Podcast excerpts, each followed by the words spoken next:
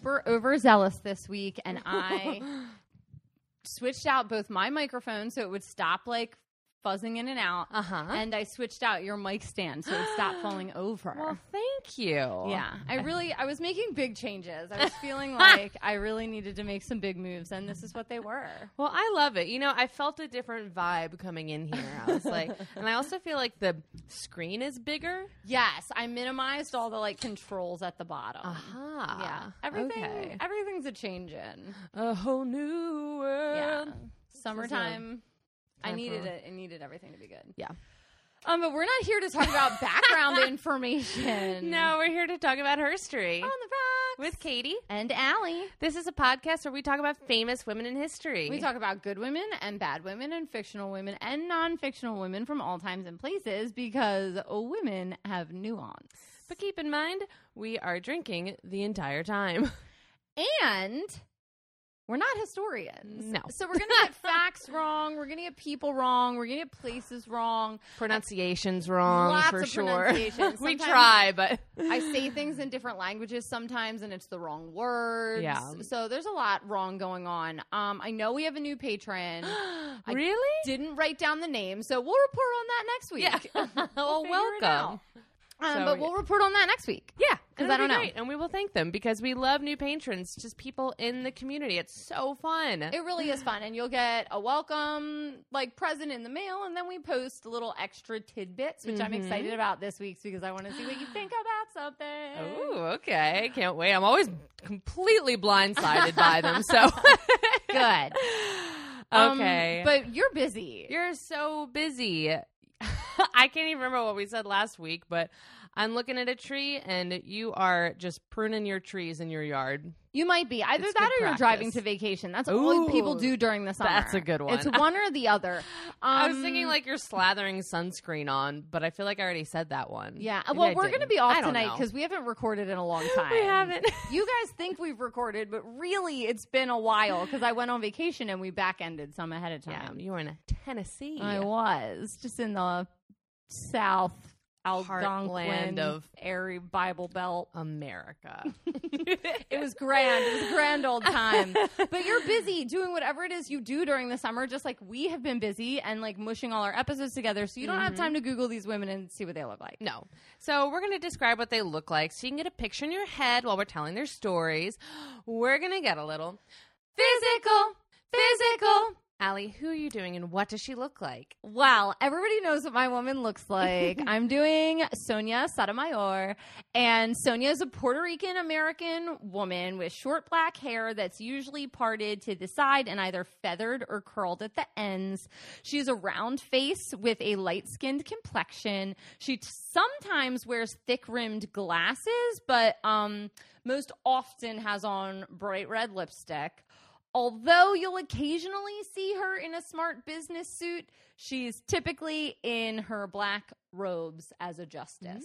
Mm, very exciting. So who are you doing and what does she look like?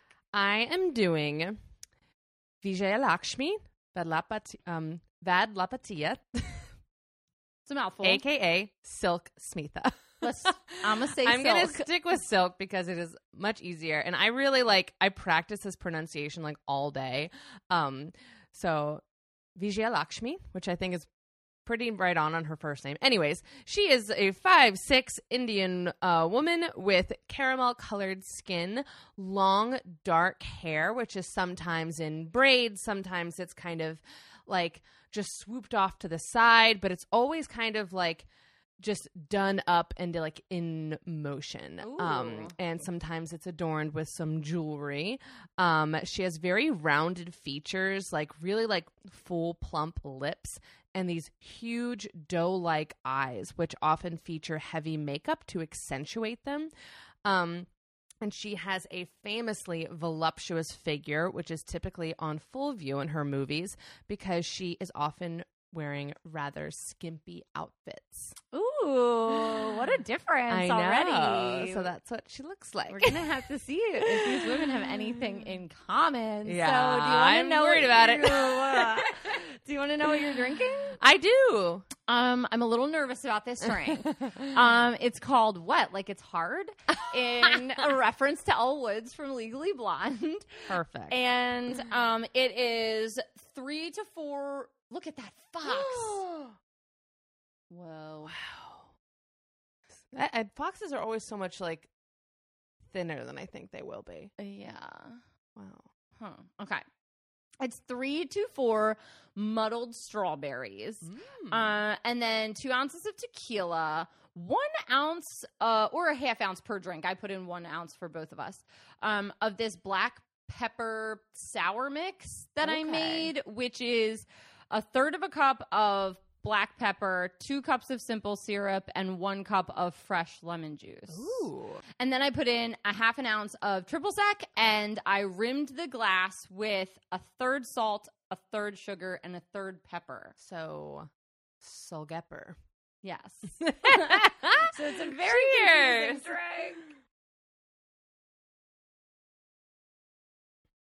drink. Mmm. I like it. I'm interested. Yeah. I don't know what flavor's hitting me. All I know. At once. It's too many things. It is a lot. It, it's it's it's a lot of things. Also, there's like definitely like some pulp in here too. Oh yeah, which you also have to experience. You have to chew through. Hmm. Mm. I like it. I feel like it has the smokiness of mezcal without having any mezcal in it. Yeah, that's very interesting. You're right. It mm-hmm. does. Hmm. I guess it's just that the pepper kind of adds that yeah. um, deepness to the tequila. I like the pepper. We've never, I don't know if we've ever used pepper in a Mm-mm. cocktail. uh, danger. I was really worried Woo. Because usually when I do something off the rails, it ends up really, really bad. Mm. Okay. So tell me what you know about Sonia Sotomayor. I know that she's a justice. Mm-hmm.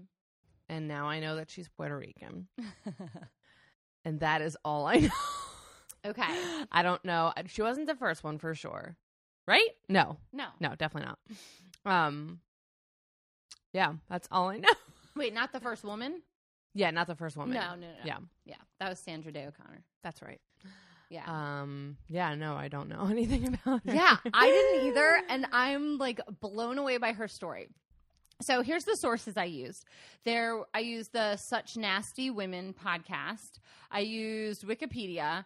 I used pieces of her autobiography, My Beloved World, which apparently is the most open and vulnerable a, a sitting judge has ever been wow. in like a book. It's very straightforward. Mm.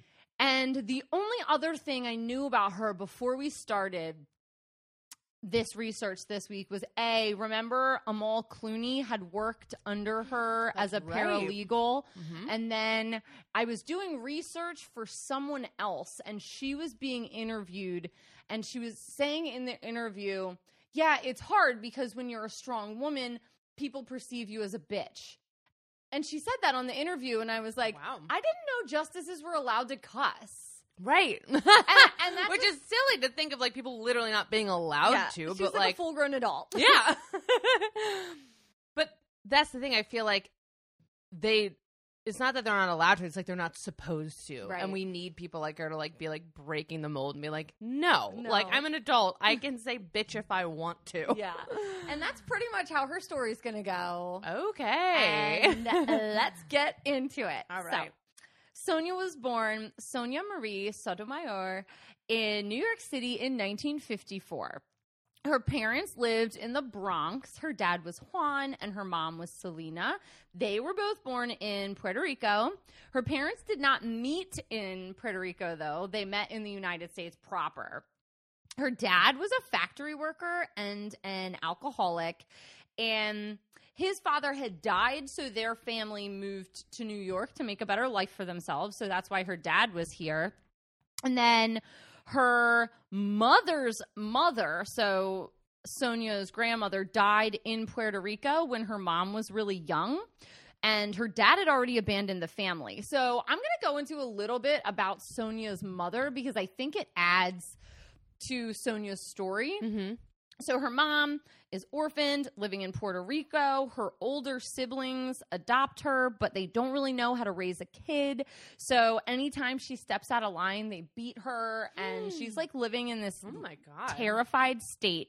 So when her mom is sixteen, the U S comes to Puerto Rico looking to recruit people for the Women's Army Corps for World War Two. So her mom's like, hell yes, get me out of here. So she um, goes to the interview, passes the interview, and then pulls a um, Mila Kunis and's like, yeah, I'll be eighteen. Look at her. Uh-huh. And they're like, okay, well, we just need a birth certificate. So her siblings come up with a bogus birth certificate for her.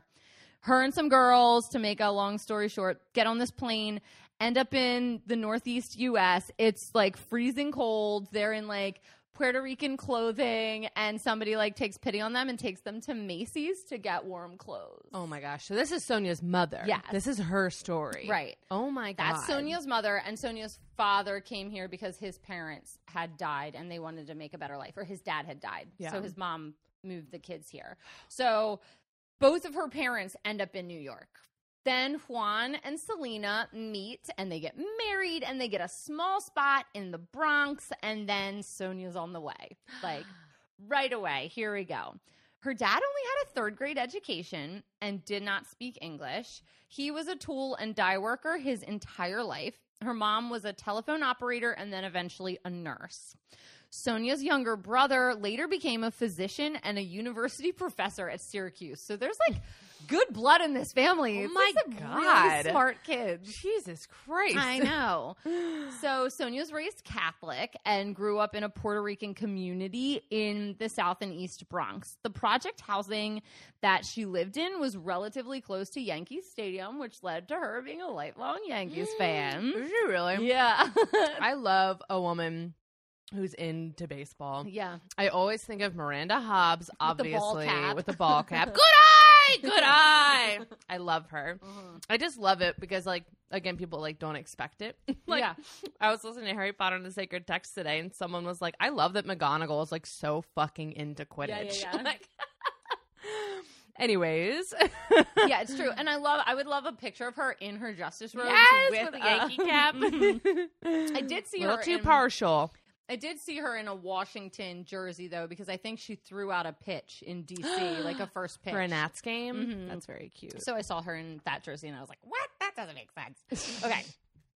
Also, living in the projects, her entire extended family lived with them, sometimes in their apartment, sometimes in apartments next to them. So her father's mom, her aunts, her uncles, her cousins, they're all living in these, like, small Bronx neighborhoods in New York.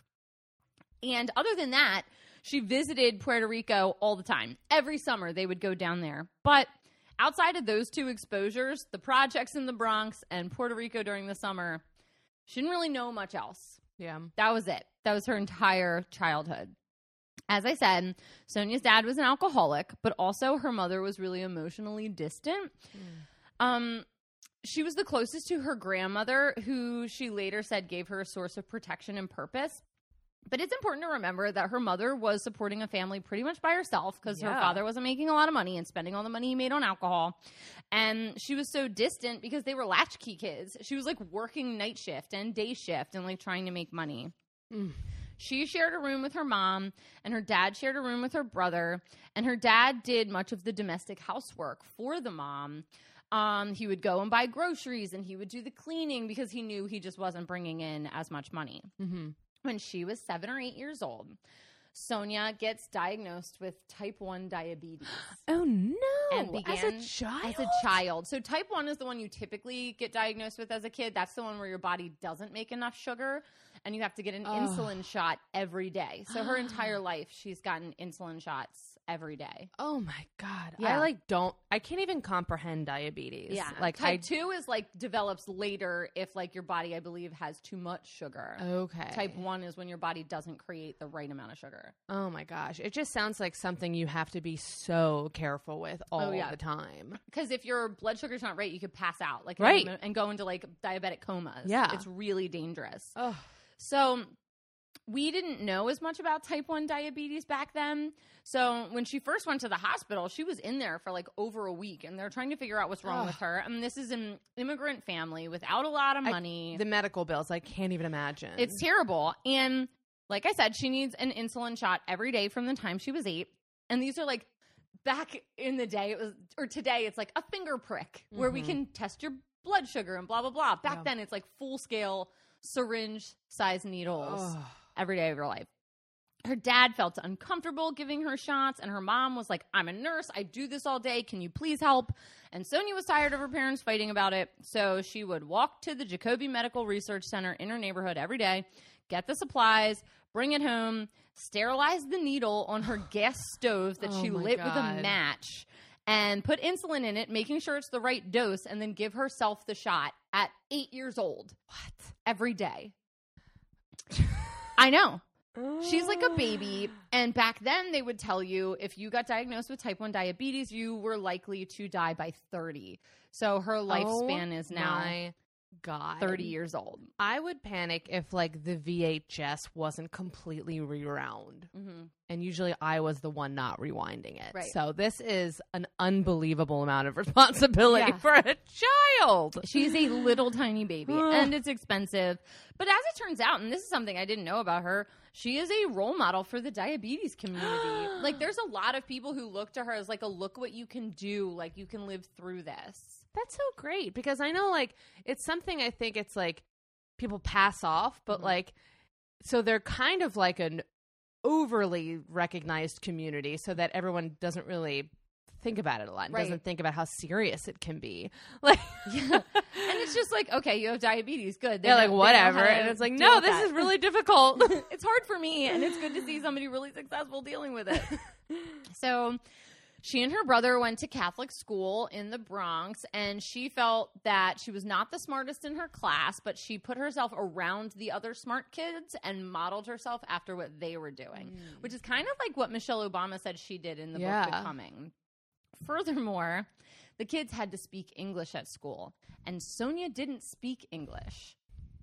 She's not a native English speaker. Oh my God. Her parents spoke Spanish at home, so she's going to this school in New York in, in grade school, and for the first time, like, having to deal with English. Now, like, her mom could speak English because she worked at hospitals and stuff, but her dad couldn't. And also, again, going and getting her own medical supplies yeah. while not speaking English. Yeah, it's That's like so rough. It was very limited language for her. So then, you know, when she's nine years old, her father dies of heart problems. He was forty-two years old, and her mom goes into a serious depression after her dad dies, um, and she becomes more distant than she was before. And Sonia is kind of like crying about it at the viewing and the funeral, and her aunts are like, toughen up. Yeah. Your mom needs you right now. Yeah. You need to be the rock of this family. And she's like, are you kidding? I'm nine. um, and it was the same way they treated her diabetes. Be tough. Be private. It's no one else's business.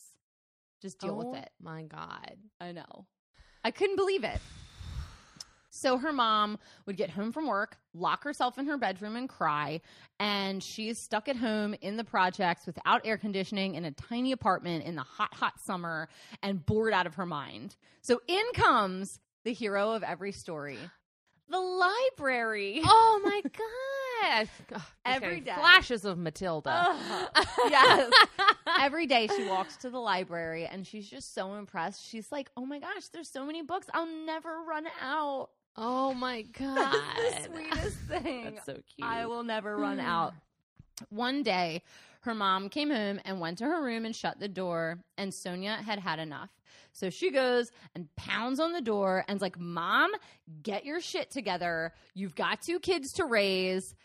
You need to raise us. Mm-hmm. As like a ten-year-old telling her mom to get it together. Oh so her mom switched her shift at the hospital so she could spend more time with the kids. Sonia took her grocery shopping to show her all the things her dad used to buy to cook meals. And as an added bonus, her mom decided to start speaking English at home to help them with their education. Oh, my God. So go- things are starting to get a little better. Okay. A little bit. Thank God. I know. So Sonia watched a lot of T V and read a lot of books, and she says that she was first inspired by the strong-willed Nancy Drew, book character. No. Oh my gosh. Alum. Just a true heroine. An alum of the show. God, and her. She wanted to be a detective. She just loved Nancy Drew and wanted to be a detective. But after the diabetes diagnosis, when she first got it, the doctors give you back then a list of jobs you can't do in the future. Oh, oh my God. And like detective is one of them. So she's like, what? Crushed. What a specific, specific job uh-huh. that you can't do. Like, I understand, like, look, you can't be a crane operator. Like, we don't want you going into like diabetic shock while you're like demolishing a house. Demolitioning. Demolitioning. Uh, like, a building. Yeah. I mean, but the, or whatever. It was mostly things where, like, we don't want you up and, like, exerting yourself. And, like, detective, apparently you're up and exerting yourself. I guess. Okay. Mm.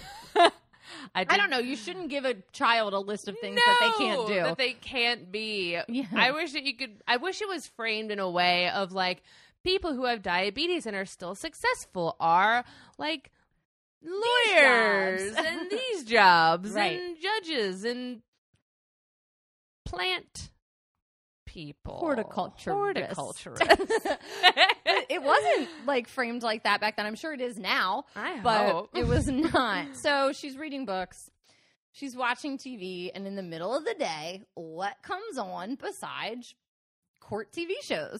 So she starts seeing like this judge on T V and she's like, judge isn't on the list of things I can't do. I want to be a judge at like ten years old. Like, I want to be a judge. So her mother actually did put a big stress on the value of education and bought them a set of encyclopedias, which is not something you saw in the housing projects. They were like really expensive to have the full A to Z yeah. set of like Encyclopedia Britannica. So she finishes grade school as the valedictorian, of course. valedictorian. Valid- valedictorian. As a, um, somebody who came in as not a native English That's speaker. That's incredible. I know. So she then passed the entrance test to Cardinal Spellman High School in the Bronx, and she was on the forensics team, which isn't like the forensics detective. It's like the speaking team. Oh. And in competition, there's a few topics, kind of like a debate team. Okay. There's a few topics you could prepare for, and then there was one you had to do on the fly. And when she gets to her on the fly section, she does an impassioned piece about Kitty Genovese that had just gotten murdered in no. New York. Yes, she does. What the hell? Another alum. I know. Oh, my God. Unbelievable. So uh, th- it's just crazy to me that all these people are coming up in her story. So then she's elected to student government. Her family's housing project had fallen victim to increased heroin use and crime and the emergence of gangs. So her mom decided to take the cool mom role. And to be clear, they did move around the projects a lot anytime they could to get to like a little bit of a better area. But mm-hmm. she grew up entirely in the Bronx. Mm. Um, her mom decides to be the cool mom. And she's like, this is the house where the kids will come. If they come here, it keeps them away from being out there. So one day, like, they were being loud and rowdy and the neighbors called the cops. And the neighbors came, and her mom comes out, and she's like, go away. This is my home. And then she goes and yells at all the neighbors and is like, are you kidding me? They're here. Right. They could be out there. Yeah. Like, don't. And okay, they're being ever- loud and safe here. Right. Wouldn't that be better? Yeah. That's a better d- thing. Jesus so Christ. So none of them ever called the cops again after she yelled at them. That's nice. It is. So now that she's in high school, she has to take Spanish, whereas before she was told not to speak Spanish. So she and the other Puerto Rican kids were put in an advanced Spanish course. And, like, a week or two in, all the kids were like, hard stop, Senorita X Y Z. We don't know Spanish grammar. Right. We've like, been speaking Spanish our whole lives, but you need to take us back to square one as well. I feel like it would be like, yeah, going into like a college level English course just straight off the bat, like dissect this sentence. And right. you're like, what are you talking about? Yeah, like out of eighth grade going yeah. to a college level course. And they're yeah. just like, no, we don't know all the complexities of Spanish. Of the language, we just yeah. speak it. So the teacher was really cool and like backed up and like rechanged her, all of her lesson plans, which well, is great. That's nice. And she also started working summer jobs at the shops where her aunt worked, but did end up getting a part-time position at the hospital where her mom worked and worked in admin, like filing papers or something. One day, she's on the way to work at the hospital, and she kind of stumbles and drops her purse in front of a police officer. And all of her diabetes stuff comes out, which looks like a syringe, like looks like drug. Yeah, paraphernalia. Drug paraphernalia. And she had to like is scared to death, and she had to like stand there and argue with him and like get him to come to the hospital with her so that the doctors could say to him she has diabetes, because she's like, I have diabetes, and he's like, yeah, sure. Which, I mean, good on him. He's probably doing his job. He's heard a million excuses. But also, like, look at the bottle. It probably says insulin on it. Right. But also, like, if it was, like, a white woman, he would not have even – he'd be like, oh, right. I'm so sorry. Totally like, different, you know what too. I'm saying? And like, also, he's a beat cop in the Bronx. I don't know what the hell he's seen. Yeah. I don't, don't want to know. Yeah. But, yeah, absolutely right. There was a total double standard there where she's just like, I – please come with me. But yeah. He did eventually go with her to the hospital, and they were like – it's fine. She's fine. She actually has diabetes. Jesus. I know. Every day in her life was crazy. So then it is time to go to college. She goes to visit her guidance counselor and is like, I'm looking at Harvard, Princeton, Yale. And the guidance counselor's like, yeah, have you thought about community college? Uh- and she's like, sure. Thanks for the guidance. Oh my okay. God. See you later. So she scrounges up a whole bunch of bus fares over time and goes to visit these colleges around. You know, New York's a good central point, actually, mm-hmm. for all the Ivy League schools. She decides to go to Princeton and gets in on a full scholarship, no less. Oh, my God. People in her community start treating her with a ton of respect. They're like, our girl from the Bronx got into Princeton. This is incredible. But people at her school, specifically some white teachers at her school, start treating her very condescending. And one person in particular said, well, I hope you know you got in only because of affirmative action. Oh, come the fuck on. What is yeah. wrong with people? To a teenage girl? Why would you say that to a teenage girl? You're a grown-ass human. Why would you say that to anyone? Right. Like, well, you don't deserve to be here. This is exactly why pe- like women especially have had imposter syndrome for so long. Right. It's like, you just got here because we needed more of your numbers. Mm-hmm. It's like, fuck you. Yeah. Like, how rude. Maybe I just got here on my merit. Maybe yeah. I just got here because I'm actually better than all the men here. Right. And a couple of things that are crazy. It's like, A, Princeton had only started letting in women three years earlier. So that's like what affirmative action's for. Yeah. B, she was a person of color. C, she graduated valedictorian of her senior class. So she was the smartest kid right. in her class. And D, so what if affirmative action had something to do with it? That's right. the point of affirmative action. Yeah. Is to make you look at somebody that they would have otherwise not looked at. Exactly. So easy. God. Not everyone can be captains of their high school crew team. His name, her name is not William Jefferson the Eighth. I, I just couldn't. So she praises affirmative action, saying, quote, it creates the condition whereby students from disadvantaged backgrounds could be brought to the starting line of a race many were unaware was even being run. Yeah. That's exactly correct. That's exactly no wonder correct. You're a Supreme Court justice. Um, okay, so now we're in Princeton. Okay. Her first time at Princeton is a life-changing experience. Initially, she says she felt like a visitor landing in an alien country. Remember, she's been in the Bronx and Puerto Rico and, like, doesn't have a lot of outside experience. Not only that, but she's one of a few women and one of only twenty Latinx people at the college. Oh, my God. Um, so big culture shock, to say the least. These kids had been going to prep courses, and she was like, I felt behind before I even started. They had been taking all these college classes in high school. And also, English was not her first language, so she says, I felt that I lacked in the classics. I didn't know the the stories and the tales yeah. and the folklore that people told their white kids. Yeah. I just didn't know. I've never thought about that as being like a disadvantage to some kids. Yeah. That like we take it for granted, like da da da, like, you know, like the Cinderella effect. And they're like, what the fuck? What is that? Yeah. Like, what? Like, and we're the, in like an internet age now, so I guess they have more access. But more like Google if you're ability. Just like a kid growing up, like, you may not have heard those stories if you're from a different country. Well, it often shows up in standardized testing bias. So, like, a lot of times they'll use common phrases in standardized tests, and kids of color or with immigrant parents um, or other minority groups often will get those questions wrong. But it's not because they don't know the answer. They just have never heard that turn of phrase.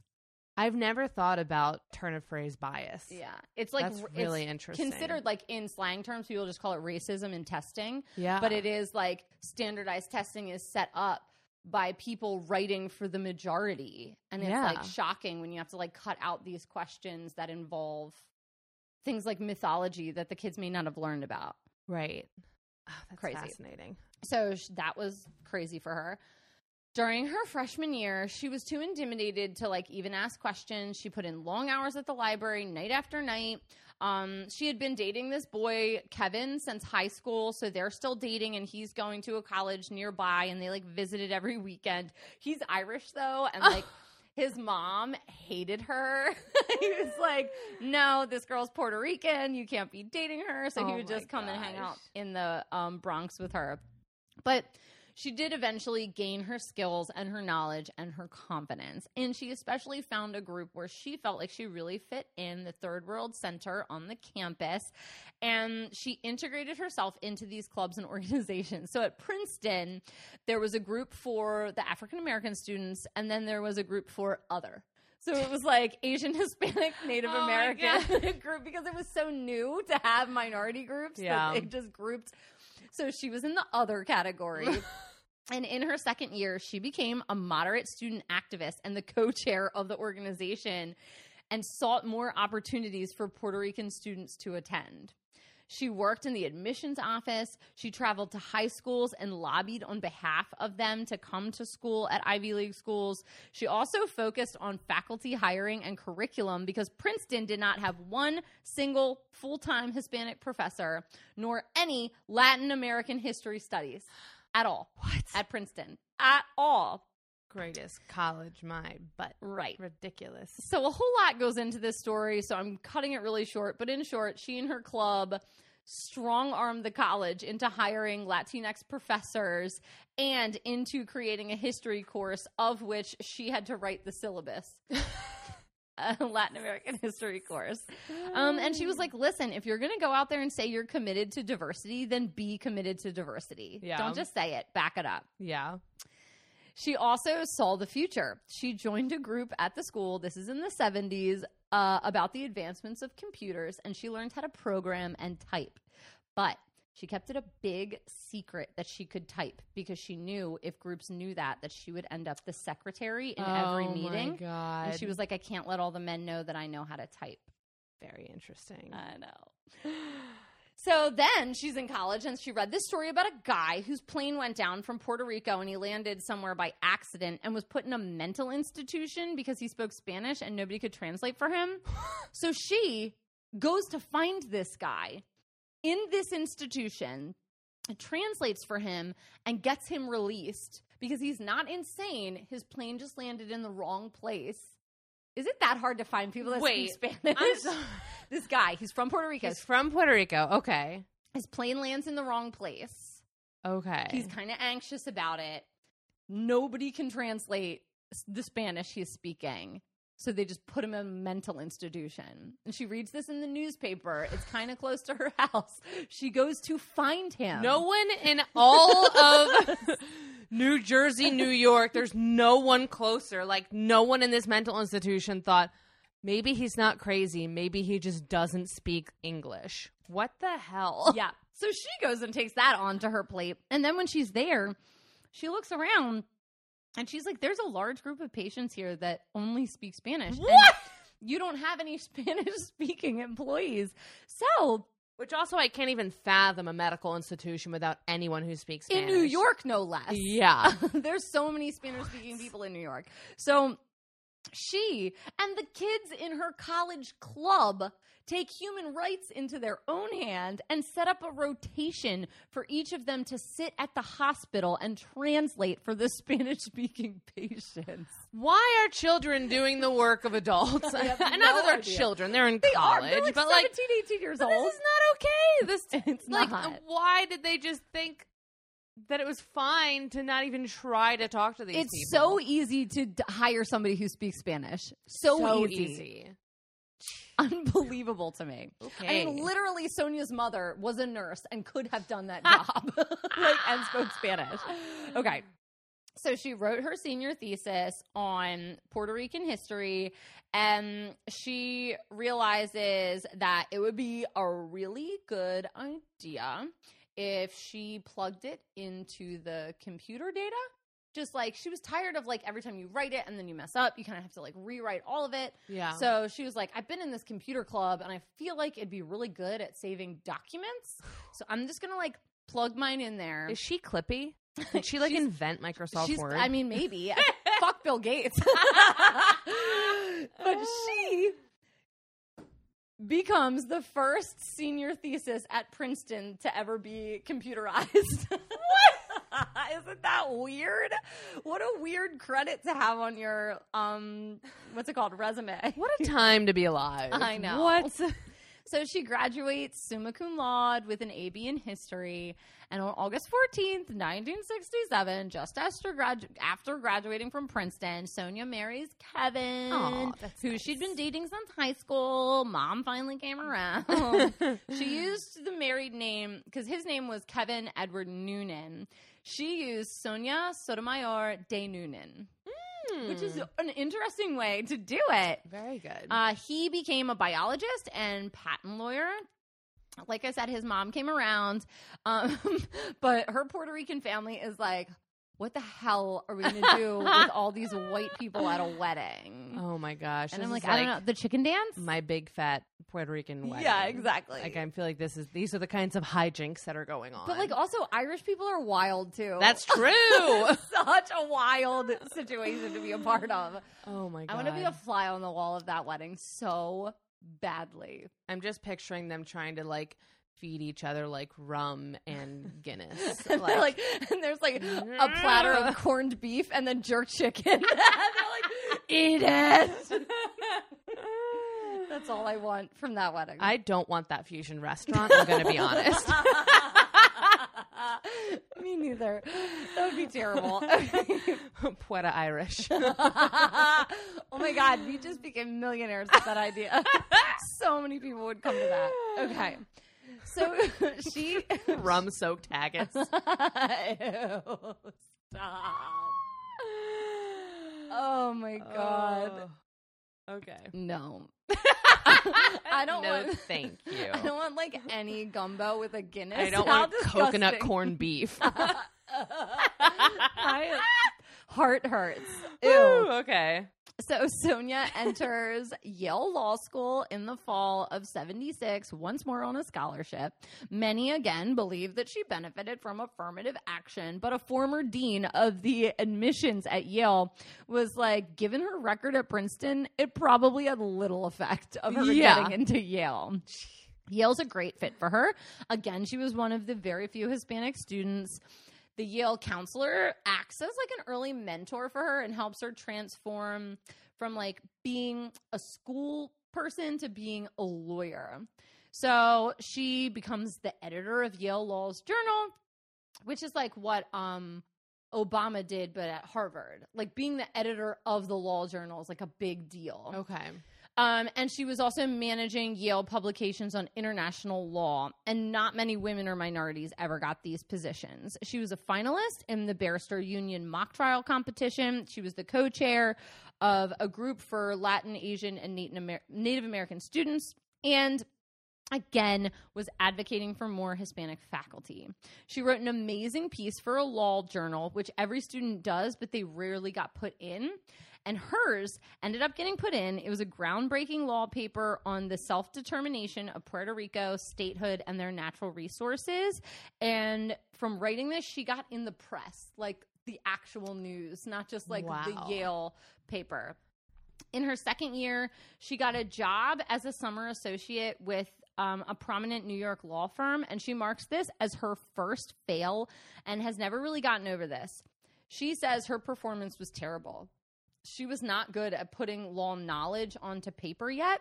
And at the end of the internship, she didn't get offered a full-time job. Ooh. And most people did. So this was like really crushing to her. Again, in her third year, year she had to file a former formal complaint against Washington, D C's law firm for suggesting during a recruiting dinner that she was only at Yale because of affirmative action. Sonia refused to be interviewed by that firm and filed a complaint with the Faculty Student Tribunal, and her actions triggered not only a campus-wide debate and the news, uh, but also a subsequent apology that was made in the Washington Post. Oh, my gosh. She's like, do not fuck with me, please. So in seventy-nine, Sonia was awarded a Juris Doctor from Yale and was admitted to the New York Bar the following year. Kevin then starts applying to grad schools. That was their plan. I'll go to school, then you, you'll go to school. I'll go to Princeton. Or he goes into Princeton for grad school. She He was living at Yale with her. Then they both moved to Princeton. But now she's got a two-hour commute to New York every day, twice oh, a day. No. So she's hired as an assistant in this district attorney under the New York County District Office. And there were a lot of people from her home community that were like, why would you do this? We are at like crisis level crimes in New York in the seventies, eighties, and nineties. Like, oh, yeah. This is a terrible time to be a lawyer. The staff is overburdened. You're a rookie lawyer. She's nervous about going in front of a judge, as everybody is their first time. Yeah.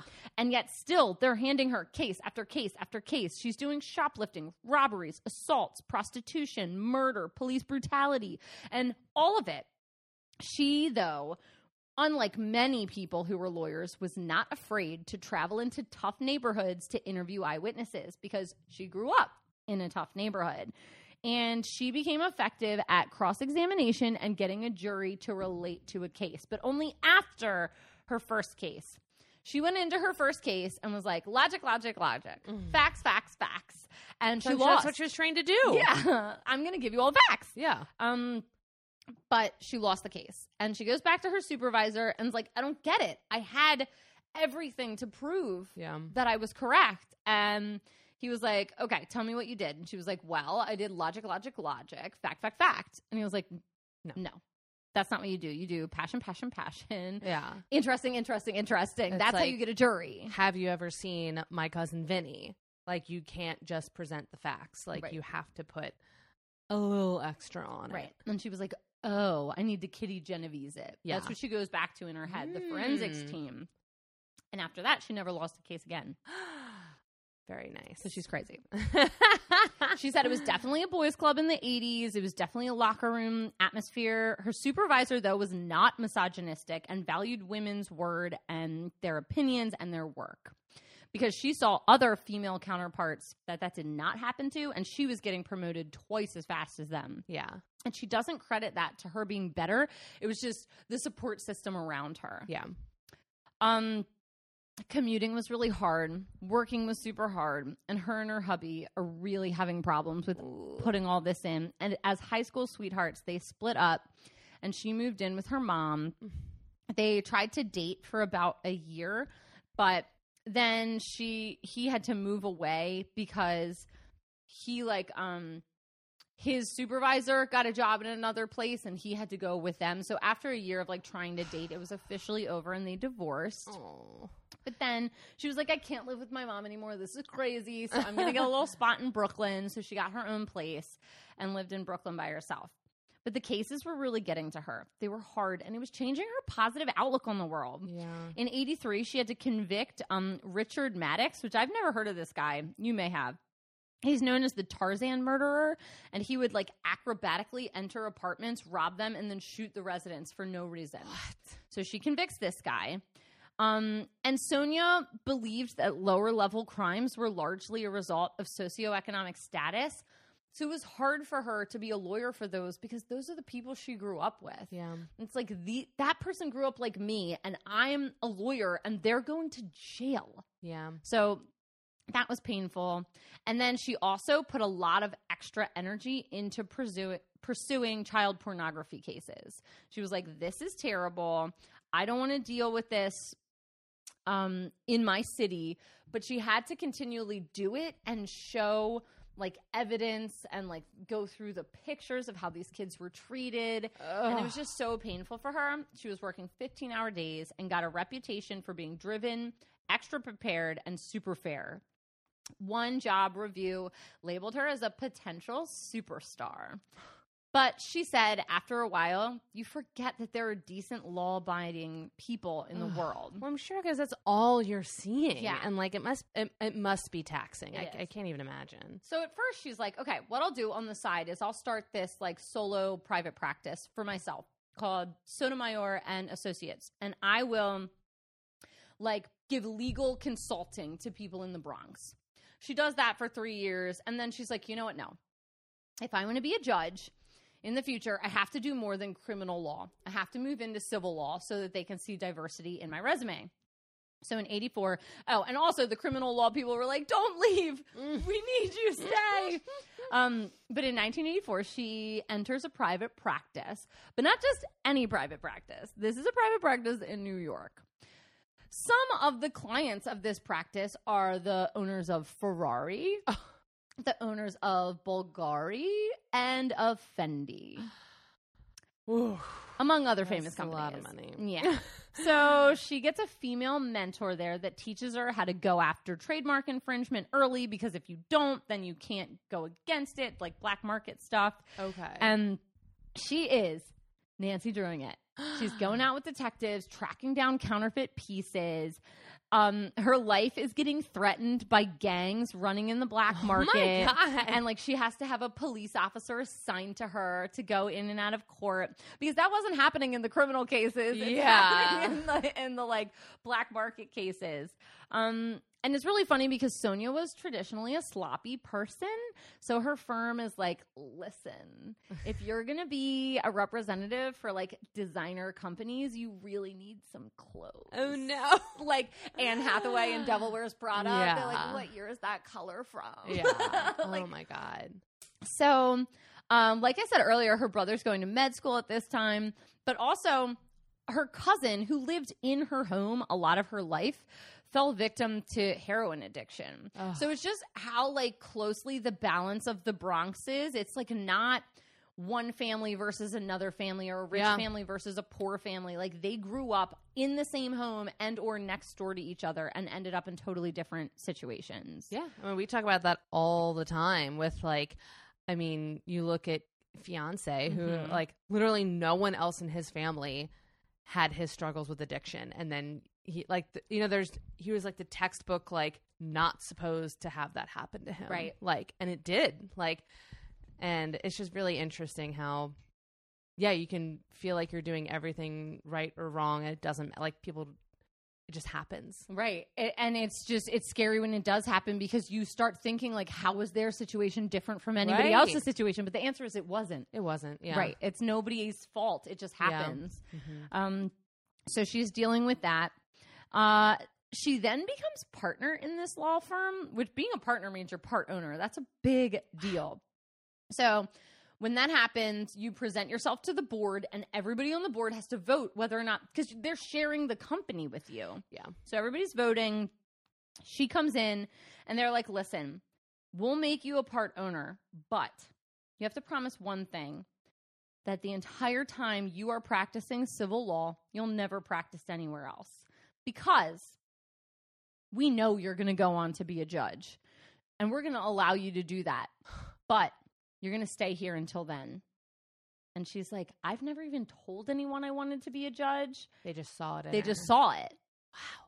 So she becomes partner. Also during this time, a couple of things. She shows up on Good Morning America for some, like, women ten years out of college thing. She oh is. Oh, my God. I know. I wish I was doing much better. My God. Honestly. Honestly. Here I am with this fucking podcast. She, like, the governor of New York appoints her to some state agency to help low-income people. She's on the New York City campaign finance board, where she, like, makes for sure the politicians aren't abusing their campaign money, which mm-hmm. they always are. Um, she's also on the board of Puerto Rican Legal Defense and Education Fund, and on the Maternity Center Association. Yeah. Another important thing about Sonia is that she's really into lifelong friends. She always thinks about a friend. What can I learn from you? So she has friends from high school, college, and law firms that she's kept all these years, and they visit all the time. And she's actually super close with the Fendi family and travels to Europe with oh, them on okay. a regular basis. Excuse me. Just, all right, Sonia. I just weekend in Italy in between hanging out with R B G. Sorry. Like, calm down. Calm down. Okay. One day, she gets back from Italy with the Fendis, and her office is entirely cleaned out like she had been fired. What? She walks in, and there's one thing on her desk, and it's an application for the open seat in the um, Judy Judyocracy. Judiciary? Yes. I couldn't get there in my head. It's no, written. The Judyocracy is how Judge Judy runs her court. Right, exactly. So there's this application on her desk. So the two senators in New York actually had this really cool bipartisan agreement going where whatever president was in office, whatever party, at this time George W. Bush, the um, Republican senator would get three nominations and the Democrat would get one. And then if it was a Democratic president, they would switch. Okay. Very cool. Um, so she becomes the one Democratic nominee for judgehood. And she's like... Not looking good for me. This looks crazy. But the senator is like, have I got a judge for you? He's like really, really pulling it in. So, like I said, the prez is George Bush. To get nominated, she's got to fill out all this paperwork and have her whole life, like, back-checked. And this is just, like, federal judge. This isn't even, like, appeals court yeah. or Supreme Court. So... She's only thirty-six years old when this is happening. Um, she would end up being the youngest judge of that district and the only Hispanic judge of New York if she gets through. Um, she gets assigned two paralegals to help her fill out all the paperwork and background check her. Um, she had a reputation for being a tough bitch, but it's also super soft and lovable. She had to go to panel interviews and meet with the senator, and she's with the senator and has this one and a half hour conversation. She's getting ready to leave. She's like, okay, it's nice to meet you. I'm going to leave. I'll, I'll await your response. Like, let me know what you decide. Because she's like, he's meeting with tons of people. And he goes, oh, no, no, no.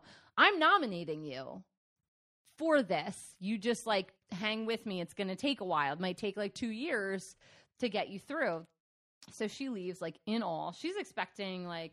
He'll tell me in three weeks whether or not I get the nomination. She just, like, wanders around New York and, like, ends up in front of the, like, Supreme Court building just, like, looking up at it yeah. in awe.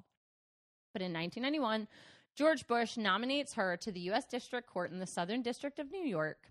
It took eighteen months of hearings and blocking to Ugh. get her through. She, like I said, became the youngest judge and the first Hispanic federal judge in New York State, which seems insane because there's a lot of Hispanic people in New York. Mm-hmm.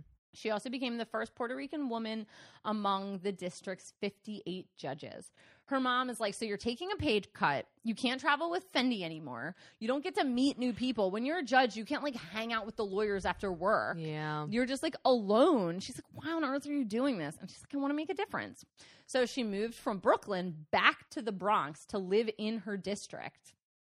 And she keeps a low public profile. She's willing to make anti-government stances in her first year. She gets a super high public rating from the people. She got a reputation of, with tough sentencing in criminal cases and being pro-defense. She generally handed out longer sentences than her colleagues, especially for white-collar crimes.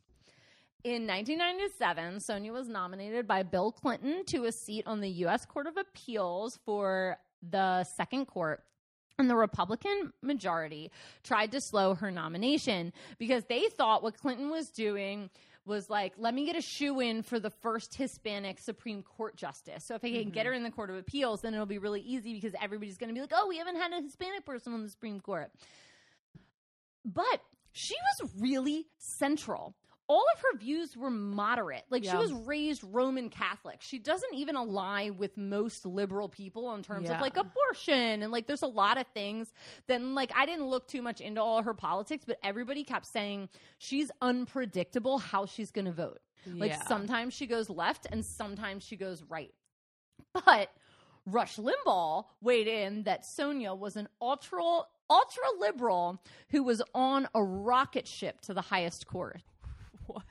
An ultra liberal. Ultra liberal. Like somebody that everybody else calls in the middle. I Not to speak ill of the dead, but fuck you. Of, no, we can always speak ill of him. I it's, hate him. It's just because she's not white. That's literally, literally my it. next line. I said, meanwhile, she's not liberal. She's just Hispanic woman without children. Yeah, it's exactly it. It's like, if you're not Beverly, Betty, whatever, Betty Grable. Yeah. I don't know who that is. Like, then it's like, wow, you so are liberal. a liberal nut job. Wow, wow, wow. Um, so she got hardcore questioned from the Republican board about gay rights and about mandatory sentencing and whether or not she respected Supreme Court Justice Clarence Thomas. What a dumb question. But she was approved um, in a vote that was sixty-seven to twenty-nine. And this part of her story I'm going to fly through, not only because it's not in her autobiography, but legal jargon is boring as fuck. Yeah. So she spends ten years on the Second Circuit Court. She heard three thousand appeals cases, wrote three hundred eighty opinions in the majority, um, had five of her cases go to the Supreme Court. Three were reversed. Two were affirmed. Again, she's listed as a centralist this whole time, and they said her rules for ideological categorization defy easy description. We have no idea how she's going to vote. She is unpredictable. She did give a speech at Berkeley called A Latina's Judge's Voice, where she talked about her upbringing and culture, which was really weird at the time to talk about womanhood in like the nineties and like how it's oppressing on you. She is said to have run a hot bench where the judges, she asked the lawyers plenty of questions. And one man said, she's brilliant and qualified, but I just feel that she can be very, how do you say, temperamental? Ew. Why and don't then, you just say hysterical? Exactly. Exactly. Why don't you just say she's sassy? She's a... Uh, spicy mama. It's like, okay, are you what? What is going on here? Calm like, calm down. And uh, somebody shot back about that statement and said, Sotomayor's questioning patterns are no different from those of other members of the court, and added, some lawyers just don't like to be questioned by a woman. True. True. True. In two thousand two, the Democrats suggest Sonia to replace Sandra Day O'Connor on the Supreme Court um, when she's retiring. This did not happen. Again, there's years and years of her on the appeals court. In two thousand eight, Obama wins the presidency, whoop, whoop, and two of her colleagues wrote letters to Obama, her coworkers. Wow. Write him letters, and they're like, you need to nominate this woman for the Supreme Court. The White House contacts her April twenty-seventh, two thousand nine, and by May twenty-fifth, Obama had nominated her. Nominated her. She became the only second jurist to be nominated by three different presidents. Wow. The Democrats are all in. Some conservatives and Republicans kept pointing out that she said in the speech, I, she's, this was at the speech at Berkeley. She said, I would hope that a wise Latina woman with the richness of her experience would more often than not reach a better conclusion than a white male who hasn't lived that life. Yeah. And people are real upset about that.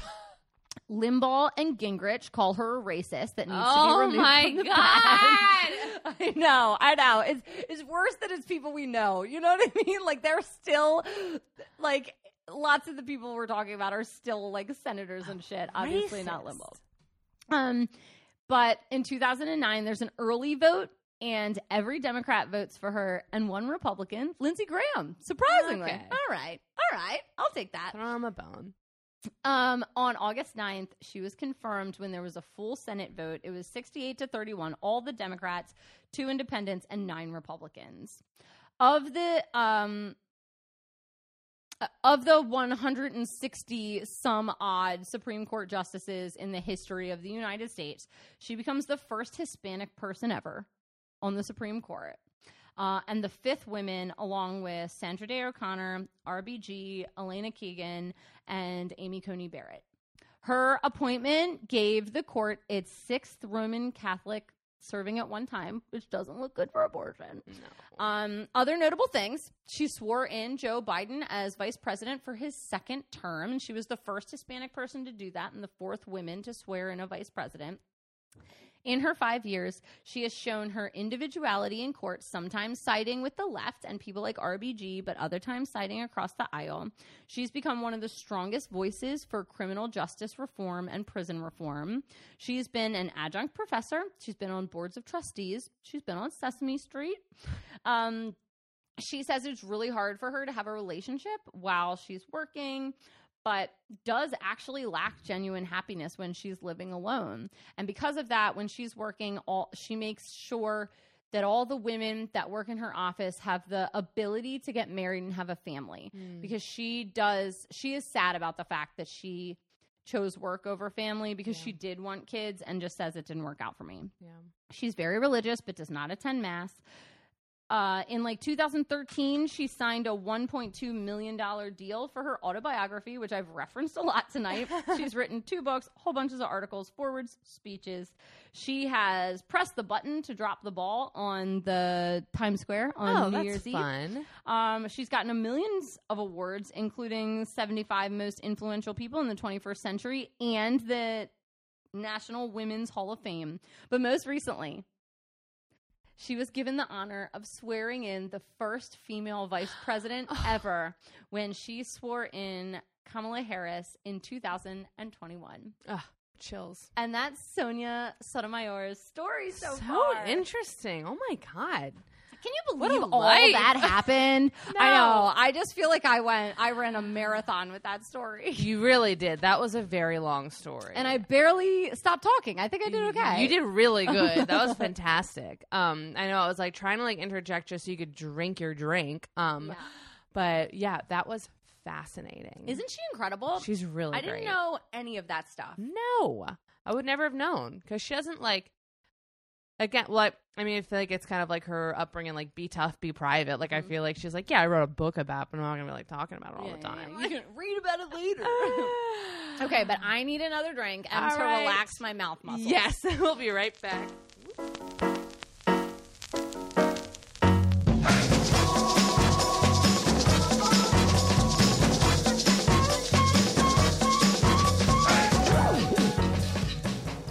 Welcome to Hashtag History. I'm Rachel. And I'm Leah. And if you're a history nerd or even a history hater, this is the podcast for you.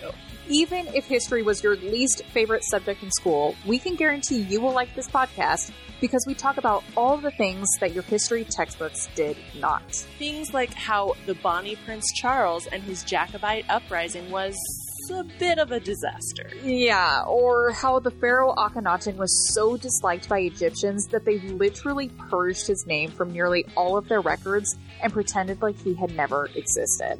And we do all of this while drinking and rating a custom-made cocktail specific to that week's topic. So grab a drink, take a seat, and hang out with us each week as we learn all about history's greatest stories of controversy, conspiracy, and, and corruption. corruption. Okay, we are back. We're back. New drinks.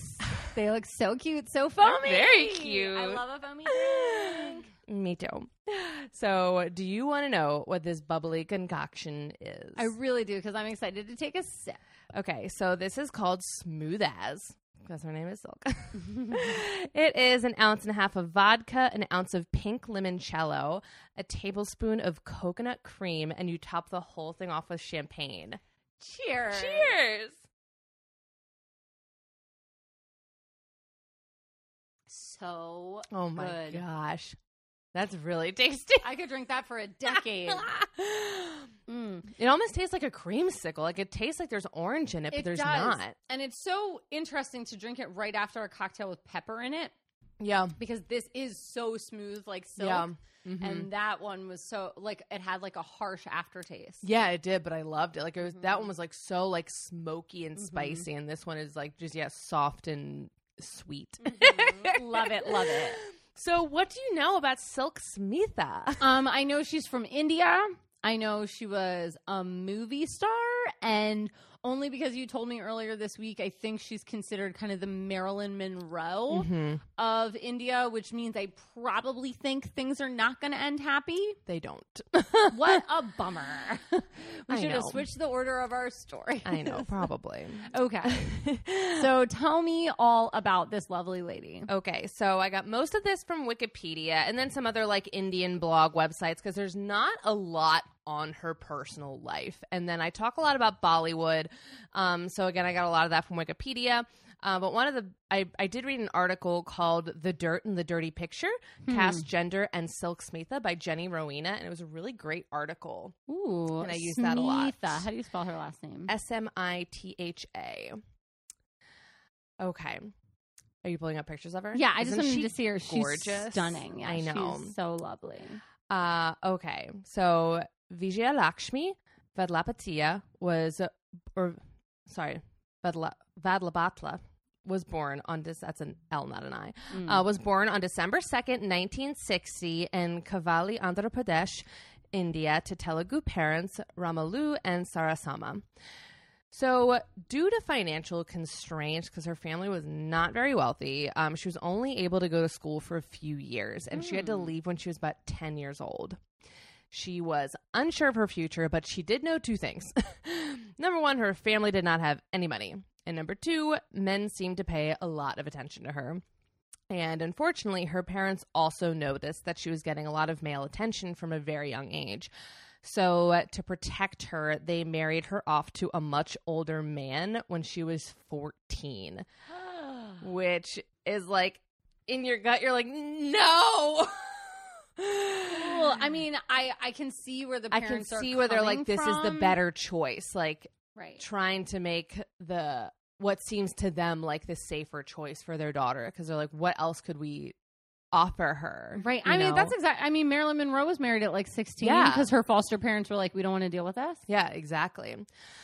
But this man and his family um, turned out to be extremely abusive mentally and physically. So Silk ran away from that situation. I don't know at what age. Um, I just, we don't know hardly anything about this.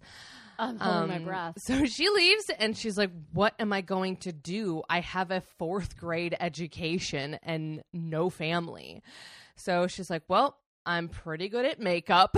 So she goes to like the Bollywood district and she's like, I can do makeup for films. And she gets a job as just like a makeup touch-up girl, like not even doing full makeup, just like running on and doing touch-ups. Let me get that gloss off mm-hmm. you. So since she was around, she got a few small roles as an extra because if there's one thing we know about Bollywood movies, there are a lot of extras. So many people are in them. They're so crazy. Um, but when famous Bollywood director Vinu Chakravarti saw her, some say in a flour mill, some say she was just like, you know, off to the side. I don't really know, like on set, who knows. But he thought that she was absolutely gorgeous and he decides to take her under his wing and make her a star. But again, she's this poor girl with a fourth grade education. So Vinu's wife, Karna, stepped in and she was like, I'm going to teach you English and then I'm going to arrange for you to have the best dancing, acting, and etiquette lessons. Like, I really think you're talented. So when he thought she was ready, uh, Vinu decided to debut her in a nineteen eighty movie he had written called Vandi Chakaram. It revolves around a ruffian who, after falling in love, resolves to mend his ways. And so she's not the main character of this movie. Uh, Vinu has specifically written her as kind of a sexy vamp character named Silk. Mm. So the movie comes out, and it's a huge hit because people cannot stop talking about the character of Silk. She is so sexy and provocative, just so different than the typical chaste Indian woman seen in one of these movies. People are fascinated by her. And then her name, of course, becomes synonymous with the character, and she is forever known as Silk. That's how she got her name, just because she's so tied to this character. That is crazy. I know. that, wow. I can. Is there even a um? Is there even a character that we could equate that to in like American movies? I don't think so because I feel like everyone else like it like changed their name, like you know, like Cher wasn't Cher in a thing. She was just like, right. I am Cher. Like, I mean, I will forever call Matthew Broderick Ferris Bueller. Oh, that's true. That's um, true. But I know his actual name. Right. You know what I yeah, mean? This like, is someone who, like, no one ever says her real name. Yeah, she's like, oh, that's Silk. That's Silk. Yeah. Mm. So this was obviously great for her career. She started getting a lot more roles in movies. But unfortunately, they were all the same role. And no one wanted to hire her to play a serious role or the main love interest. She was always the temptress, the one who, you know, made the hero run back to his, you know, chaste, like, simple girlfriend, you know, or like, or she was just like the pretty girl in the item number. So because I just mentioned item number, before we go on with the story, I'm going to take a second to talk about the Indian film industry, more commonly known as Bollywood. Do it! Now, if we want to get technical, she's technically a Tollywood star. So these are movies made in the areas of India that speak Telugu. So mainly Andhra Pradesh, which is where Hyderabad is, which is where I studied abroad. So oh, this is like really where I was. And this is just something I want to talk about because it was something that surprised me a lot when I was living there, was that it wasn't just Hindi that people were speaking. Most people, most people spoke Hindi and English, and then a type of like a type of regional language, like Telugu, or a religious language, language like Urdu, which is spoken by the Muslim population. And this is important to know because, number one, it's an important cultural thing. Like, right. Like sometimes this area is referred to as Telangana because they're like, we don't speak Hindi, we speak Telugu, and it's also important to know because the languages have their own smaller Bollywood. So Bollywood really refers to Hindi-speaking movies produced in Mumbai, and that represents forty-three percent of Indian net box office revenue. Much smaller than I thought. I mean, it's half, but only forty-three percent. Yeah, because I thought, like, India is, like, the number one producer of films in the world. Oh, they are. Correct? Yeah. Yeah, like, by far. Yeah. So, but we all lump it into one. So all of these are under Bollywood movies, but if we're really getting technical, Bollywood is a Hindi-speaking movie produced in Mumbai. And then you have Tamil and Telugu cinema, so Tollywood, and that represents thirty-six percent. So that's a huge chunk oh my, of the movies that she is in. Yeah. yeah. And then there's, like, the remaining regional cinema, cons- constituting twenty-one percent. So those numbers came from like two thousand fourteen. Um, but again, even though like we lump it all together, I wanted to talk about it because re- it represents different regions and styles and tastes, you know, and I also thought this was fascinating. There are also different like genres of Bollywood film. Again, I think we always just think of them as one, but the most popular one and the one we associate most with Bollywood is the masala film. Mm. So it's not surprising that this is the most successful genre because it, it is all the genres. Masala films freely mix action, comedy, romance, drama, and melodrama along with musical numbers. Oh, perfect. So most films have a couple different musical numbers in them, but there's always one that stands out, and this is called the item number. So the item number is typically put in the movie simply to entertain the audience. And they also use it to put in the trailer to make it seem like a super fun movie you can't miss. And it usually has nothing to do with the plot, and it's just there to attract people like sugar and hummingbirds. Like, it's there to keep their attention and make them leave the theater humming a catchy tune. What is the movie that's like Who Wants to Be a Millionaire? Slumdog Millionaire. Slumdog Millionaire. So you know how the end, you're going to talk I'm about. talking about Is it. Is that the item number? Yes! Okay. Because I'm watching this movie and then that pops up and I'm like, what is happening? My next sentence. A good example of this oh, is the giant God. dance sequence at the end of Slumdog Millionaire. Listen, we could not have planned that. We couldn't have planned it because it's true. Because for like a white Western audience, like because that movie was huge. And so dark. And, and so dark dreary. And so good and dreary and depressing. And then you're like, Jai-ho! And you're like, what the hell is happening? Like, what is it? I mean, I enjoyed it. Oh, it was great. I was like, wow, this is a lot of fun, but also why? Yeah. Well, and it's because, like, so this movie was a, that was a British production, so it's not technically right. a Bollywood movie, but I think it was, like, you know, a nod to Bollywood, because, like, that's where, like, a lot of the stars of the movie were from. And I just, I think it was a really nice nod to be like, this is something that we love in Indian movies, that there is just this random dance sequence that has nothing to do with the plot, but it's fun and people love it. And you know what? I did love it. I loved it too. It's like a cast, it's like a cast like after party where you're yeah. like, oh my gosh, all these people like actually enjoy one another and yeah. like are working together as colleagues. That's exactly. super fun. Um, so I really, really enjoyed it. I can still picture some of the dance moves. Yeah. So that's an item number. Yeah. Okay. Now I understand what it's called. Um, and I also, I just want to give some credit to Bollywood movies because I feel like they're kind of seen as like silly, fun things, but they've influenced like a lot of our favorite movies. Like the director of Moulin Rouge was like, I absolutely took everything from my movie from Bollywood, like the costumes and the colors and the dances and like the sequences. He's like, I was super influenced by them. So just want to give them some credit. So her films are all in Telugu, but they had the same elements as a normal Bollywood movie, which means that there are these big musical numbers. And again, Silk is typically the star of the item number. So, but what this means is she doesn't really have anything to do with the plot.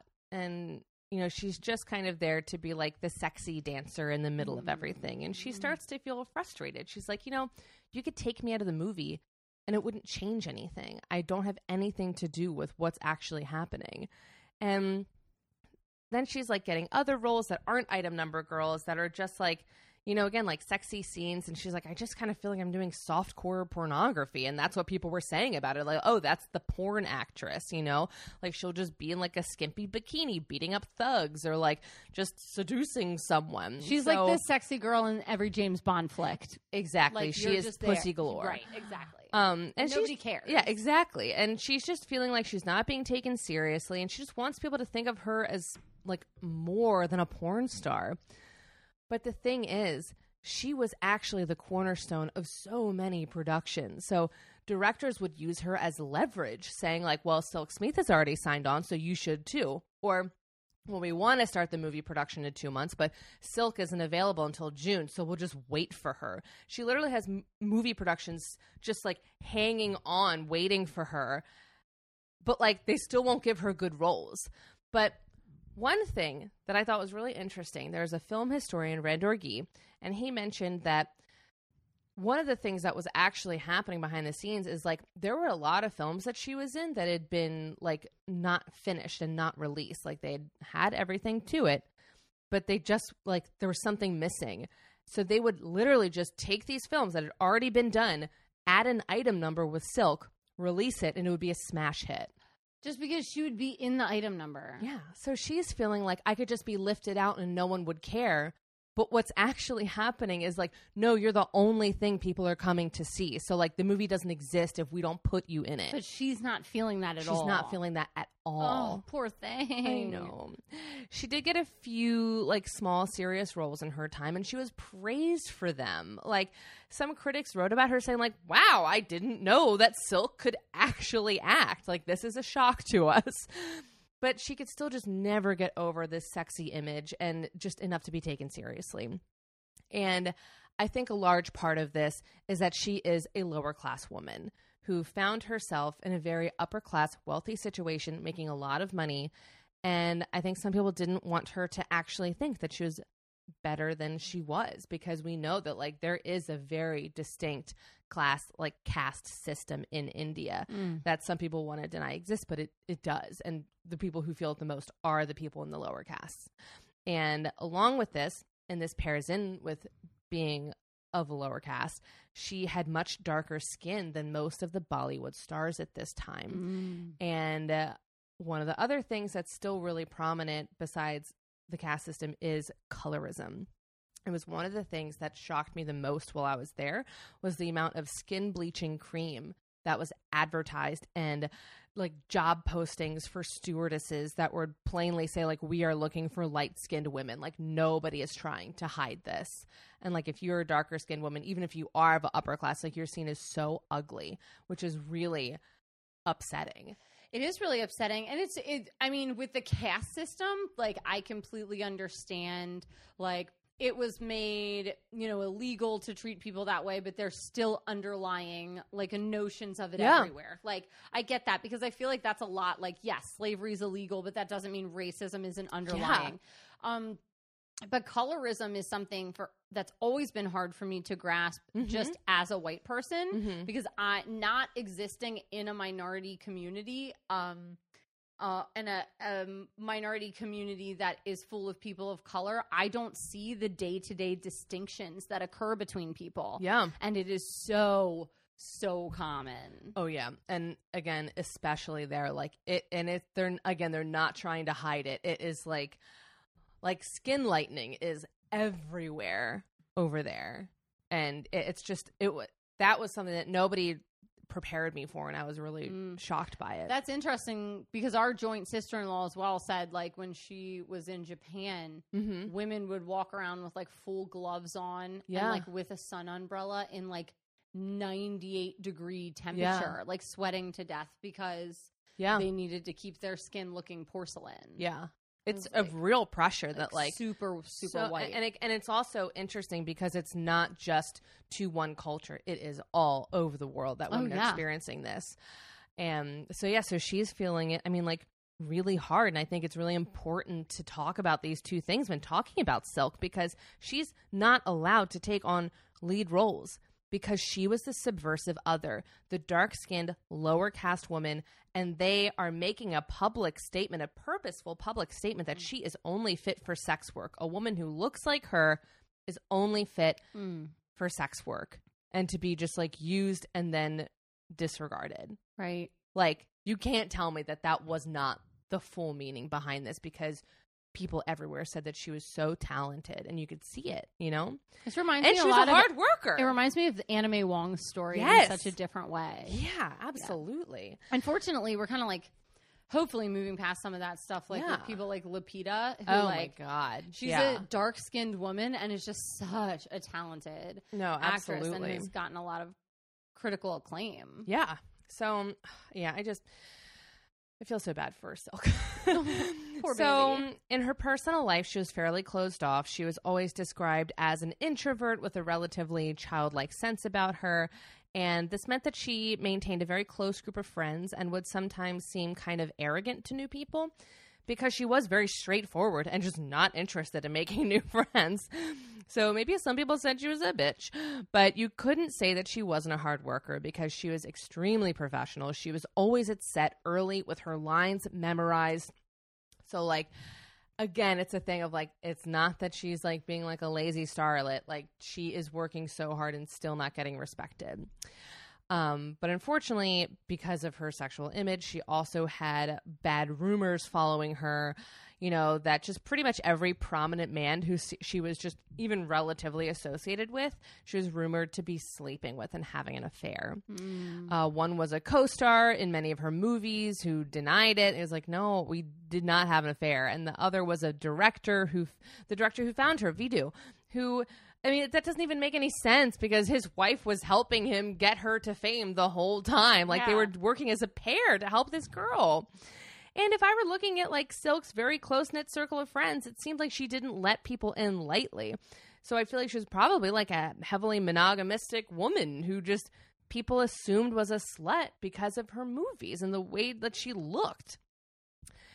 In her seventeen years in the business, Silk made four hundred fifty movies. Holy hell, that's like um, Ginger Rogers style movie. And to put this in Nicolas Cage terms, he has only been in about one hundred sixteen movies. And that's like on the high end for people. And he's been working for forty years. She's made so many movies. Who made that comparison to Nicolas Cage? You or an article? I did. I was like, what is the one actor to really grab Allie's attention? I, I um, want a Kevin Bacon. I want a Kevin Bacon stat. I feel like Kevin Bacon has probably been in a shocking few amount of movies. Really? Let's Google it. We're going to take a live moment sidebar. Okay. Because this is very important because the Kevin Bacon thing, like s- seven degrees of Kevin Bacon, right? Like every actor can be connected to him. Right? Isn't that the thing? I think so. How many movies has Kevin Bacon been in? This is shocking. How many? At least sixty-five. No. Stop. sixty-five versus Nicolas Cage's one hundred sixteen and Sm- Silk's four hundred fifty. Well, he doesn't work because what's her name? What's her name is his wife. Um, I do know who you're talking about. Kira Sed- Kira Sedgwick. Se- yeah. Kira Sedgwick. She... Way to blame the woman, awesome. Allie. I, no, he doesn't have to work because she's so effing awesome. She's got all the jobs lined up. Also, he's got that Footloose money. He doesn't need to work a day in his life. Ever. Ever. Oh, my God. Later, can we talk about Dirty Dancing? Yes. I'm going to write it down. Forever. Um... But this is, like, not super surprising that she was in four hundred fifty movies because the Bollywood industry produces about a thousand films per year, which is, like, double what Hollywood produces. Yeah, I mean, they're the biggest film industry in the, the world. They're the biggest film industry in the world. So, Sil- Silk Star rose quickly but seemed to be constantly thwarted by the social confines that were designed to keep women like her down. And eventually this led to depression and isolation. And on the morning of September twenty-third, nineteen ninety-six, she, claw- she called her close friend, a dancer named Honorata, and she said something was bothering her. I need to talk to you. So she was like, yeah, I- I'm going to drop my kid off at school and then I will come right afterwards. And even just later that morning, it was too late. And she...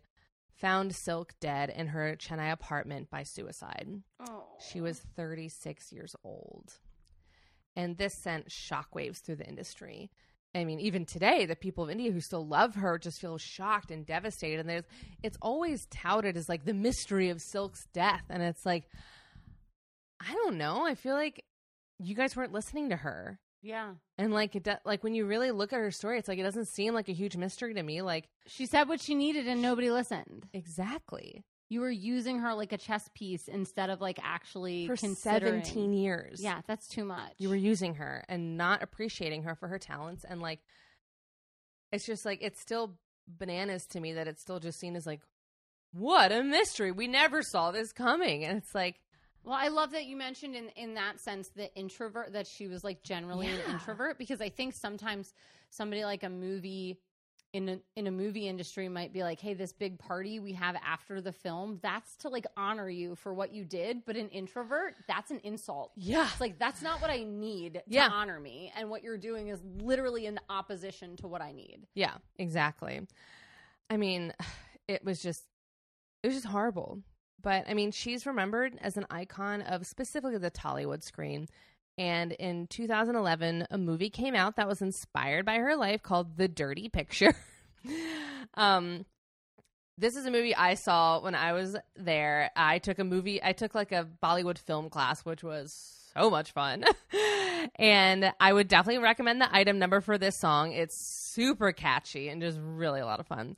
Uh, the film stars Vidya Balan as Silk, and it shows her early life through her career and her suicide, detailing the struggles that she was facing. Obviously, they changed some of the story and added more detail that probably wasn't true. Um, and when I saw it, like, I was like, I love this movie. And I was just became like kind of obsessed with her, even there's And I was shocked that there wasn't much information. Um, but apparently, this movie got into some hot water with Silk's family because they said that they never gave permission for them to make this movie. That's not okay. And the director was like, what? Th- no, this, no, that's not about Silk Smitha. I, I mean, I know the main character's name is Silk, and we did release it on her birthday. But, like, no, that's not about her. We're I mean, just like, just fucking, just eat it. Just, yeah. And, like, admit it. I mean, we gave Selena's family a hard time for, like, getting on the movie train real early.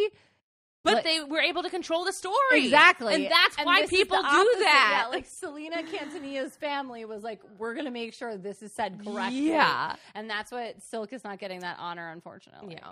Mm. Um, but don't worry, there were two more movies. Made about her. How could there not be? It's Bollywood. I know. In Tollywood, twenty thirteen, I mean. um, so one was called The Dirty Picture, Silk Sahath Hot. Okay. And the other one was called Climax. And wow. I mean, very just straight to the point. They're not, they're, they are not hiding a damn thing. I want to watch the item number in Climax. That's oh what my I gosh. Watch. So.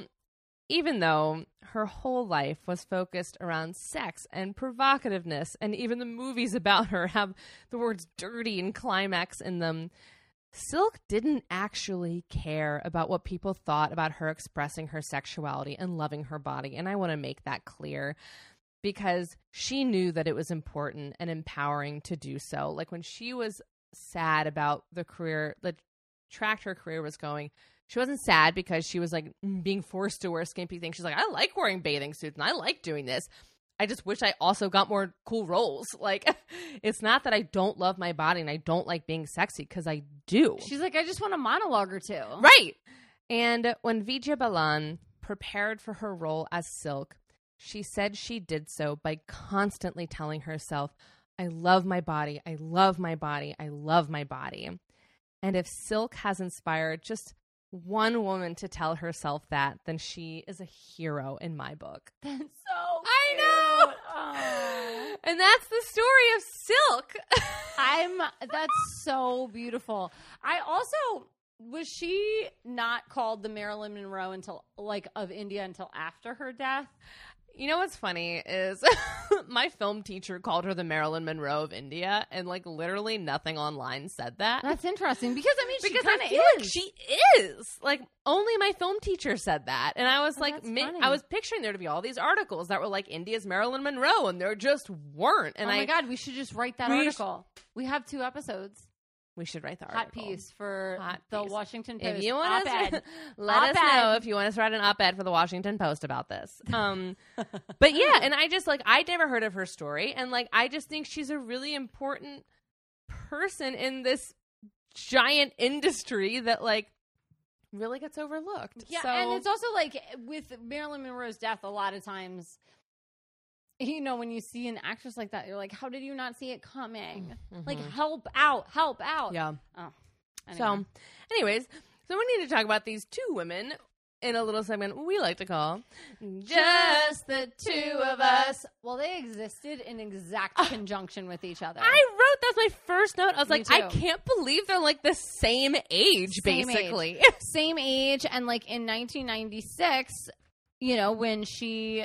when Silk takes her own life, that's like when, um, at thirty-six years old, that's like when Sonia is like becoming a judge at about thirty-six years old. Well, and it's exactly the point we were making earlier. Like, there is no real, true, like definitive answer as to like, you will grow up this way because this happened to you, because they both grew up poor.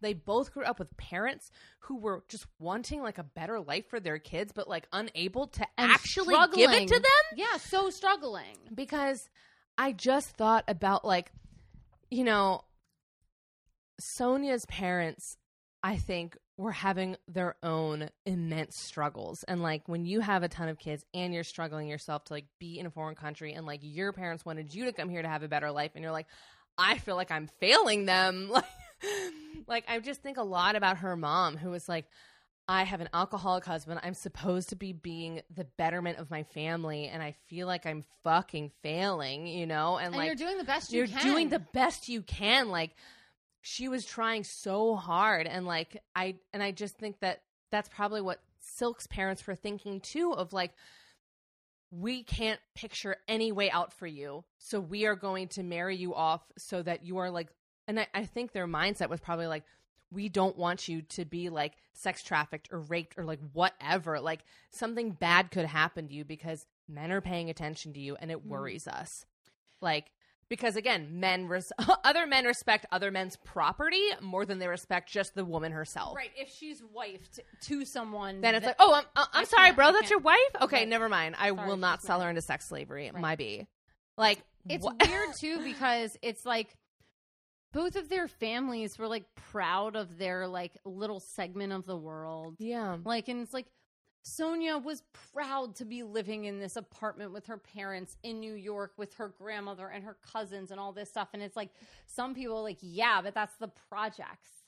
Yeah. Where it's like, the same is true of Silk. She's like, I am proud to be getting out of here and being a makeup girl yeah. in Tollywood. Like, I'm making something of this small, small thing. And some people are like, right, but you're like a lower caste, and yeah. you're from some, you don't speak Hindi necessarily. Like, so somebody's big success you don't have to shit on somebody's big success. Right. It kind of felt like they were both constantly being told, like, but don't forget, you don't belong here. And yeah. They're like, I know, because it was really hard for me to get here. Like, and I look around I'm, and I'm the only one. I'm very aware of that situation. Like, mm. you don't have to remind me of it. Like, actually, I would love to go a day when I don't think about that fact. But, like, you know what? Mm. Yeah, thanks for throwing it in my face. But the whole thing is, too, like, they were both taught to, like, be tough, be private. You know what I'm saying? Like, mm. when you're, like, a big, known, like, household name actress, like, you are not supposed to let shit fall through the cracks. Like, you are supposed to be, like, a beacon and, like, you're up on there on the hill. And, like, if shit goes wrong, you bury it. And I feel like that's what Sonia was taught, too. Like, hey, be chill. Just if you're having a hard time, because I know you are, because everyone's telling you you're supposed to be having a hard time, just bury it. Hide it. Hide it. Hide it. Um, and I, I love that that's why I think Sonia's autobiography, some people called it a memoir, but like it's so truthful. She was just like, no. Mm-hmm. I'm writing exactly what happened to me. Yeah. These are the people in my life who died. The, this is me not being able to speak English till I was nine. This is me lighting a literal gas stove with a match to sterilize a needle I was giving to myself. Yeah. That's absurd. She's a Supreme Court justice. Well, that's the thing, because they were both so self-sufficient. Like, I think about, you know, Sonia literally going out and being like, okay, like, I have no other option. I literally have to figure out how to give myself insulin shots. And, like, Silk being like, well, I can't stay in this abusive-ass marriage, so, like, I guess I have to go out and, like, learn how to actually do makeup just so I can make any money. Yeah. Like, I don't think she had any, any like, dreams of, like, I'm going to go in there and I'm going to be a movie star. I think she was like, I just need to do something. And this is the only – like, they're just so self-sufficient, like – I don't know what I'm going to do, but I'm going to do something because what's happening right now is not okay. I agree. And I also think I want to change my statement. I don't think it's absurd that somebody like Sonia is a Supreme Court justice. Mm-hmm. I think it's absurd that there are so many people like that in America, mm-hmm. and she's the only person who has that story. Mm-hmm. You know, and like I haven't spent a good bit of time researching like Thurgood Marshall. You know what I mean? Like I don't know what he went through.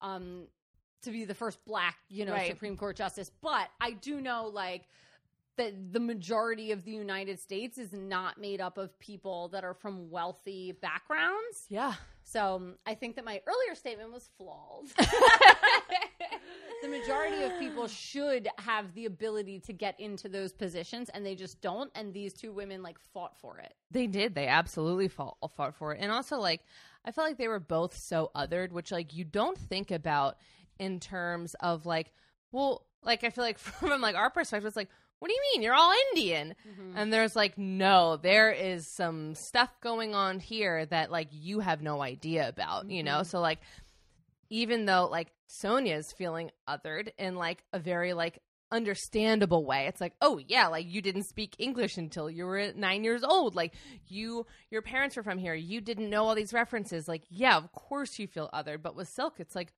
but why? But they did, because it's non-white versus white. It's, you know, poor versus rich. It's all the classic tropes, but like nobody understands what's going on in your corner of the world except for you. But there are people in, no matter if you fit in on the surface exactly okay, you can still feel othered.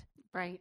You know, yeah. And I feel like there's so many people that experience that. Like there might be a young, wealthy white lad at Princeton right now who doesn't feel like he quite belongs. Well, there because are. there are, because everyone is different. We just want to put people in boxes and like, I mean, it's also like, I mean, the majority of school shootings happen from young white men. Yeah. And it's like, that's a group of people who were like, you're so successful. You're so fine. Mm-hmm. You're okay. And yeah. It's like, well, no, some of us aren't okay. Yeah. Actually, some yeah. of us are falling victim to drug addiction. Some of us are, you know, going into schools with weapons and murdering people. Like, yeah. You can't box people in. No. And that's what I feel like people did to Silk. They're like, what do you mean you're depressed? Like, you're a famous movie star and who like beautiful.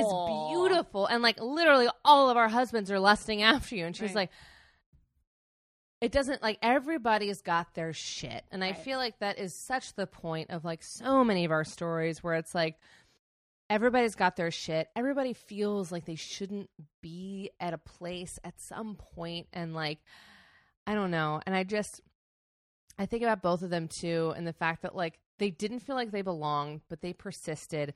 And then they also, like, lost their lives for their jobs. You know what I'm saying? Like, yeah. Sonia was told, like, you can't go on vacations to Italy with clients anymore. Like, you can't do that anymore.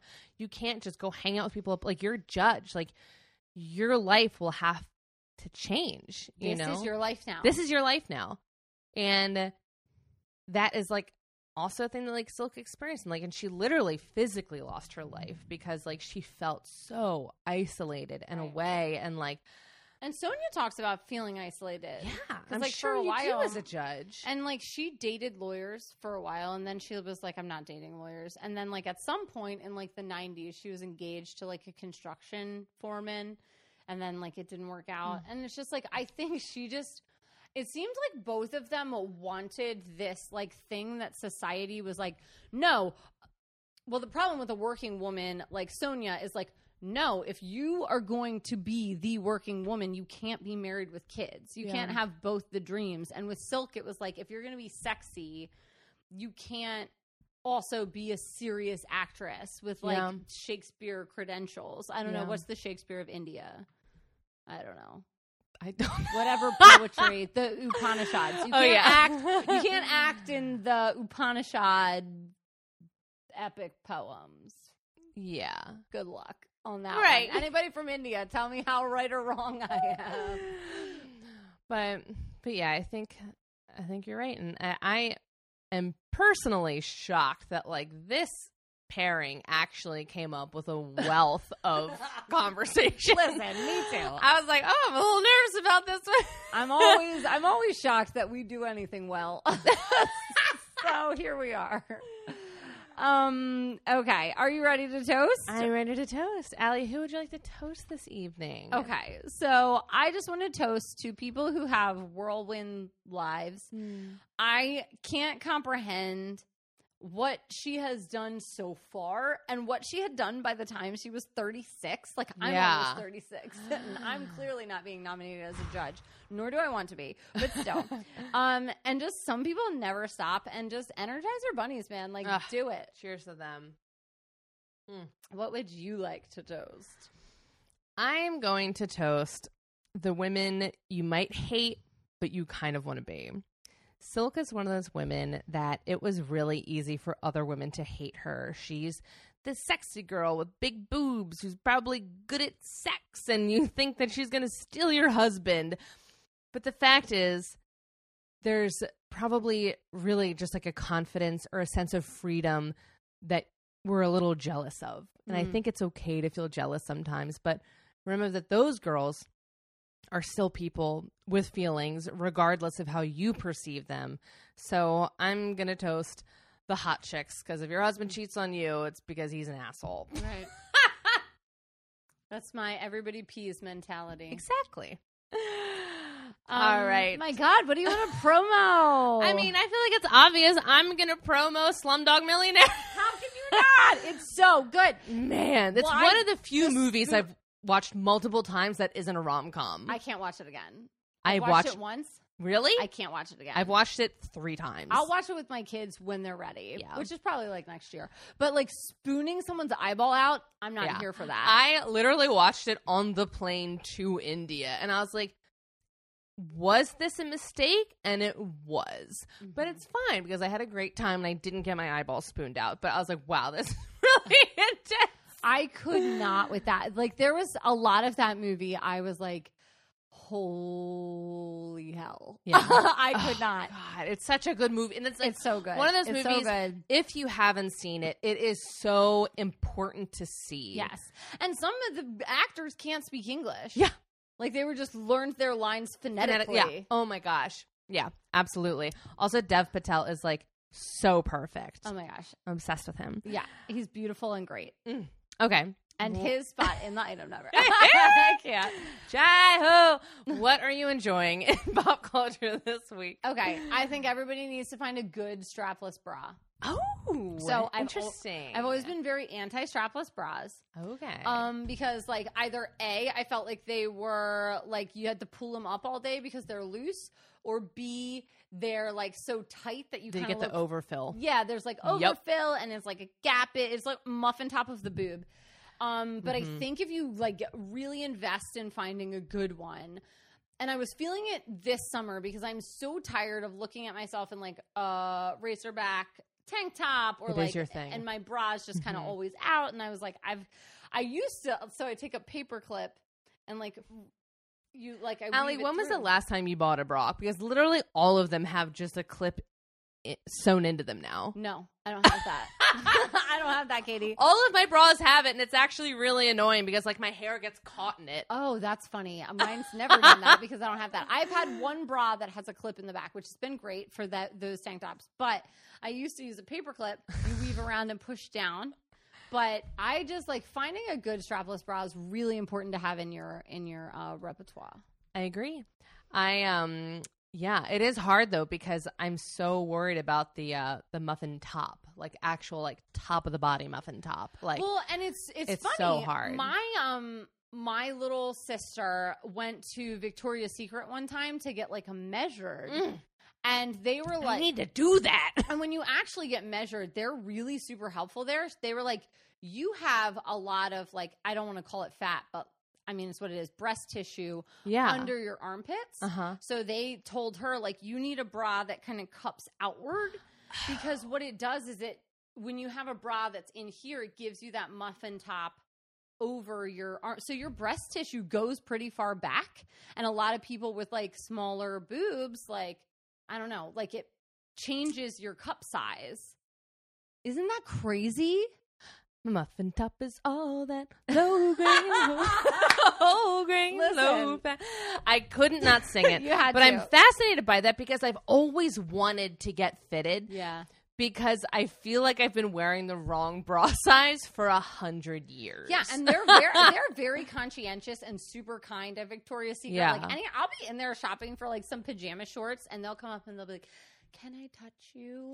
Is there like, they're so kind. Oh my God. Also, just to bring it back around to Miranda, it's one of my favorite scenes in Sex and the City when she cries to the woman who's fitting her bra after her mom dies. Yeah. In My Motherboard Myself. It's perfect. One of the best episodes ever of Sex and the City. Listen, the passion. Listen. Listen to us.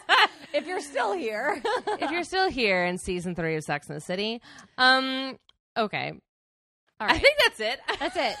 Okay. Love us, like us, everywhere. Please do. Um, we have Patreon. We have Instagram. We have Facebook. We have Twitter. We have LinkedIn. We have LinkedIn if you like that. Yeah. If you're a business bitch. Yeah. Um, Badass if you're business Kelly Kapoor bitch. Business bitch. um, but yeah, just find us everywhere. Hang out with us. We love talking to you. Even if we don't get back right away, it's because we Allie does really all hard. the work and I do nothing. We really try hard. Um, oh. Allie tries so hard because I'm afraid to talk to anyone. Um, hey, so... listen, everybody motivated... Oh, wait. No, that wasn't the sentence. Everybody who's now dead on Mount Everest was once super motivated. So... pause. You don't need to be. I'm not going to lie. That was really motivational to me. Um, you don't need to be dead also, on Mount Everest. an, I'm going to leave you all with another motivational thing I heard this week, which was when someone's saying no to you, they're saying yes to themselves. Oh, beautiful. Oh, I was like, fuck yeah. Yeah, they are. Yeah, they're saying yes to themselves. That's such a great – because it's also not like – when you're saying no to someone, you're saying yes to yourself. It's like you need to understand that about other people. It's like when they're saying no to you, they're saying yes to themselves, and everybody should say yes to themselves. So, like, I heard that, and it actually changed my life recently. So, really good. Um, it's great. So, just keep that in mind. Be compassionate. Be caring. Give us five stars on Apple iPodcast if you want to. Um, Not a sentence. That's fine.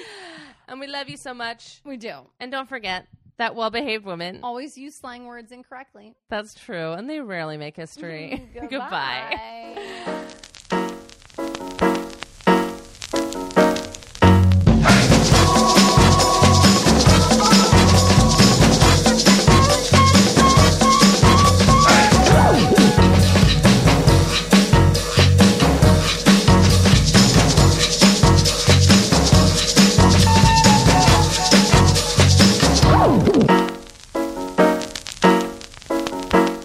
listening to Her Story on the Rocks. We are independently produced by nineteen eighty-six Entertainment and proudly recorded in Baltimore, Maryland. If there's a woman in history you would like us to cover, you can email us at herstoryontheRocks at gmail dot com. You can also message us on Twitter or Instagram. We post all of our cocktail recipes on Tuesdays so that you can go get all the supplies you need and drink along with us. See you next week. Bye.